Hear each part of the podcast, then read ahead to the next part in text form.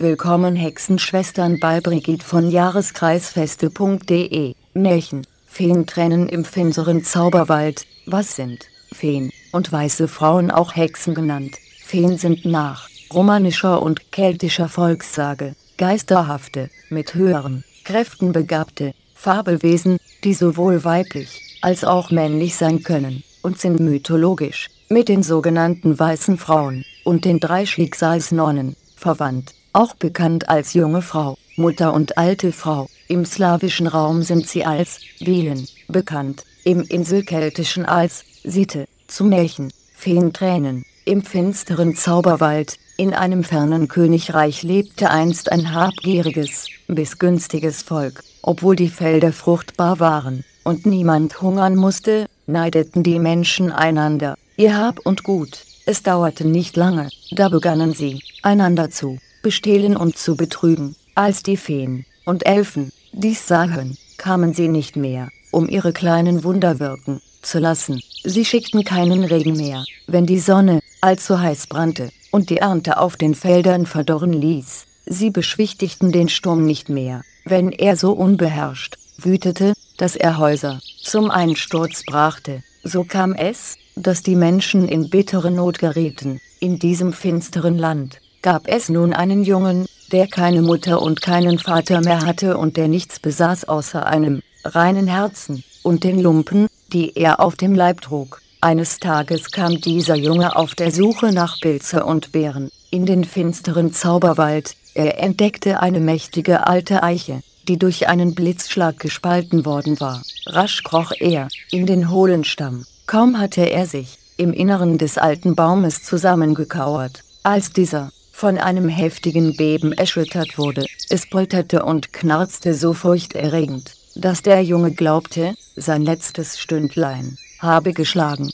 Doch mit einem Mal stand der Baum wieder still. Es war plötzlich so dunkel, dass der Junge die Hand vor Augen nicht mehr erkennen konnte. Der Spalt im Stamm der Eiche hatte sich geschlossen. Liebe Mutter, Eiche, bitte gib mich wieder frei, flüsterte der Junge ängstlich, während seine Hände nach einem Weg in die Freiheit tasteten. Da gab es abermals ein großes Getöse. Als es vorüber war, klaffte ein rundes Loch im Stamm des Baumes, gerade groß genug, dass der Junge sich hindurchzwängen konnte. Danke, liebe Eiche, rief der Junge erleichtert aus, als er sich ins Gras fallen ließ. Doch dies war nicht die Welt, aus der der Junge gekommen war. Verschwunden waren der finstere Wald und der Weg, auf dem er gekommen war. Die Eiche stand nun inmitten einer saftig grünen Wiese, auf der wundersame Blumen wuchsen, die Blüten strahlten in den prächtigsten Farben, und der Duft, den sie verströmten, war so betörend,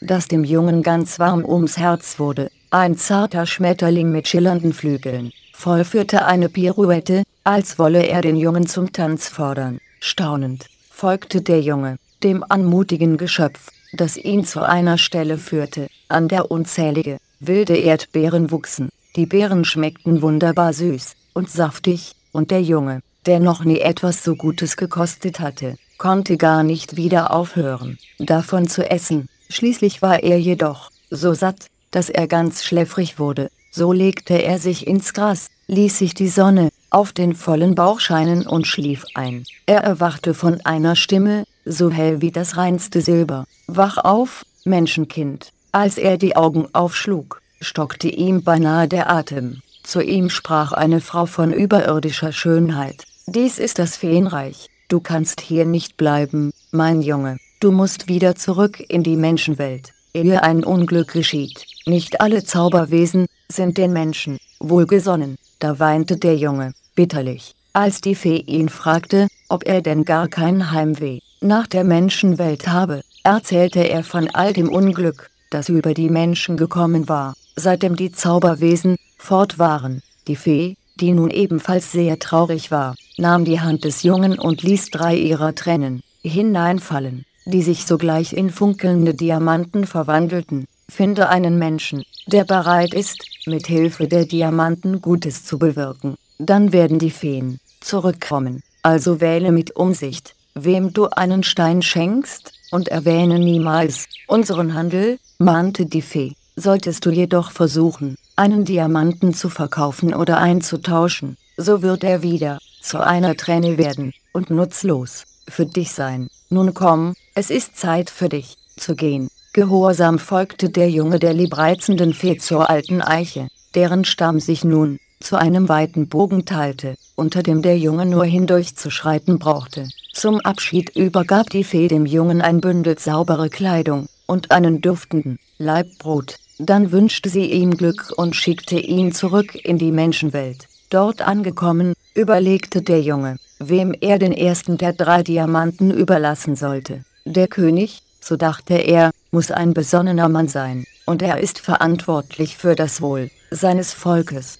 Wenn ich ihm einen Stein schenke, wird er ihn bestimmt dazu nutzen, die Not der Menschen zu lindern. Also machte der Junge sich auf zum königlichen Schloss. Am Schlosstor zeigte er den Diamanten, den er dem König zu schenken gedachte, so dass er gleich vorgelassen wurde. Der König jedoch ließ den kostbaren Stein in die Schatzkammer bringen, um seinen Reichtum zu mehren. Da sah der Junge, dass er einen Fehler gemacht hatte. Schließlich hatte der König auch in der Vergangenheit weder seine Macht, noch sein Vermögen dazu eingesetzt, das Volk zu unterstützen. Der Junge nahm sich vor, beim nächsten Mal umsichtiger zu wählen. Er begab sich erneut auf Wanderschaft. Dort, wo er auf Menschen stieß, sperrte er die Ohren weit auf. Er hoffte, auf diese Weise von jemandem zu erfahren, der bereit war, Gutes zu tun. Doch alles, was er auf seinen Reisen zu hören bekam, waren Geschichten über Diebstahl,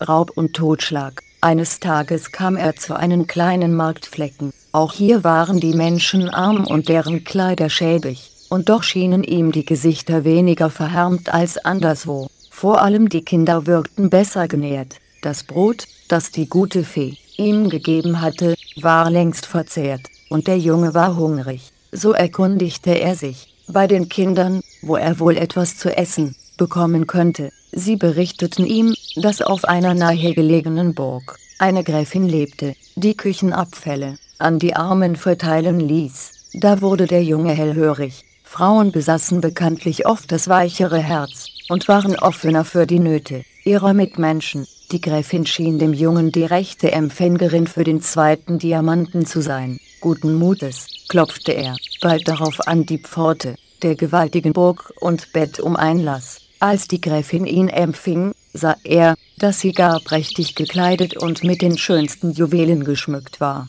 Das ist gut, so dachte er, die Gräfin besitzt bereits kostbarstes Geschmeide. Gewiss hat sie keine Verwendung für einen weiteren Edelstein, so dass sie meinen verkaufen wird, um die Armen zu unterstützen. Die eitle Gräfin jedoch war so betört vom Glanz des Diamanten, dass sie sogleich nach dem Goldschmied rufen ließ, damit er ihr einen Ohrring davon fertige. Traurig zog der Junge von dannen. Er durchstreifte das Land ohne Ziel und ohne Hoffnung, jemandem zu begegnen, der den letzten der Edelsteine nicht allein zu seinem eigenen Vorteil nutzen würde. So begann er, die Menschen zu meiden und sich von den Früchten des Waldes zu ernähren. Als jedoch der Winter kam, fand er nicht mehr genug zu essen. So blieb ihm keine Wahl, als sich in den Dörfern und auf den Märkten nach Arbeit umzusehen. Selten genug kam es vor, dass ein Bauer oder ein Gastwirt seine Hilfe gegen eine warme Mahlzeit in Anspruch nahm.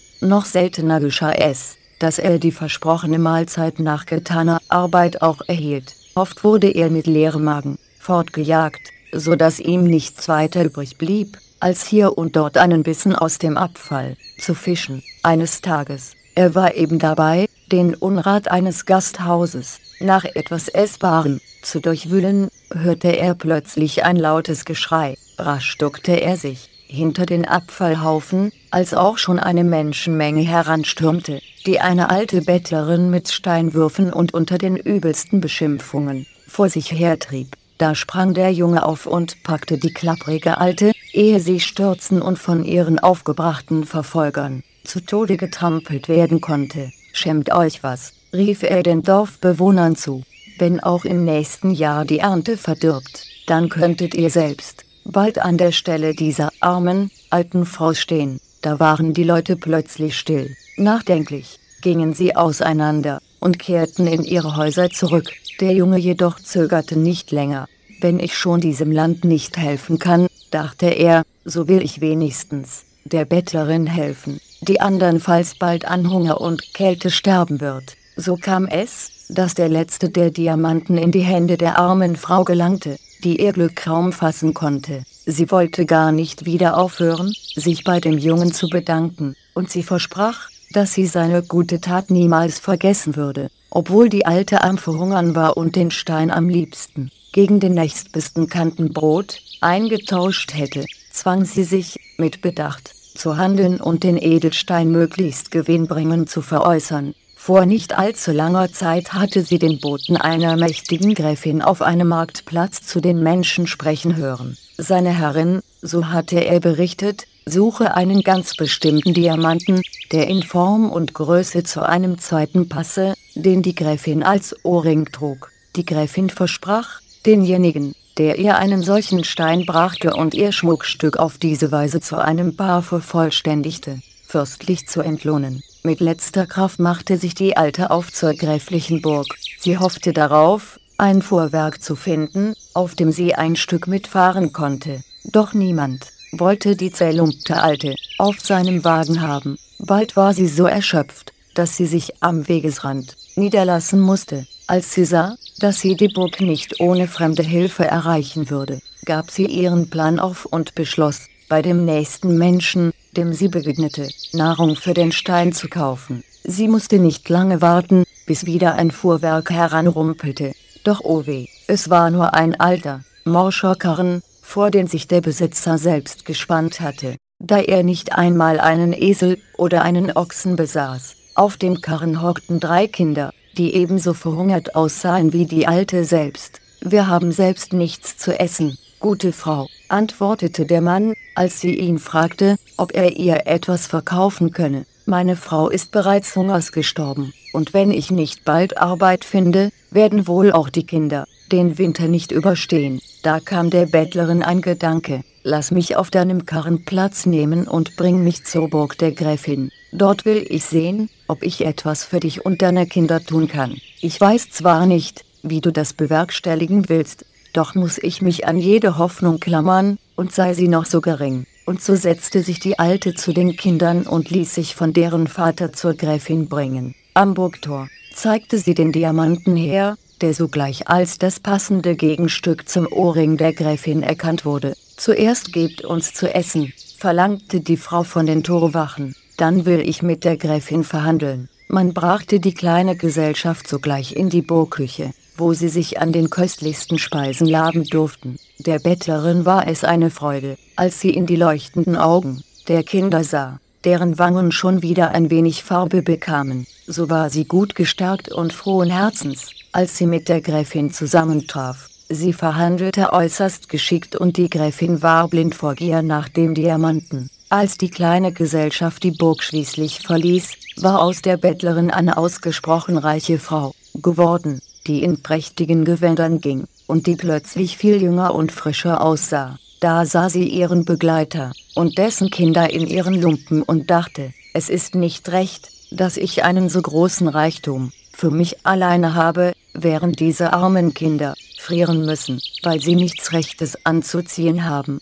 So versprach sie dem Mann, stets gut für ihn und seine Kinder zu sorgen, wenn er bei ihr bleiben und ihr zur Hand gehen wolle. Der Mann willigte glücklich ein, und so bezogen sie schon bald ein prächtiges Haus und lebten im Wohlstand. Doch die Frau konnte sich ihres Reichtums nicht lange erfreuen. Wenn sie durch die Gassen lief und all das Elend sah, wurde sie traurig. Sie dachte, unser Haus ist so groß, dass wir uns beinahe darin verlaufen, unsere Vorratskammern sind so wohl gefüllt, dass die Speisen darin verderben, während die Menschen um uns herum kein Dach über dem Kopf und nicht einmal genug zu essen haben. So besprach sie sich mit dem Mann, den sie inzwischen geheiratet hatte, und sie beschlossen, fortan nicht mehr Kammern zu bewohnen, als sie für ihre Bequemlichkeit benötigten. Den frei gewordenen Teil des Hauses nutzen sie, um Arme zu speisen und ihnen eine Herberge für die Nacht zu geben. Auch Kranke wurden gepflegt, und manch einer,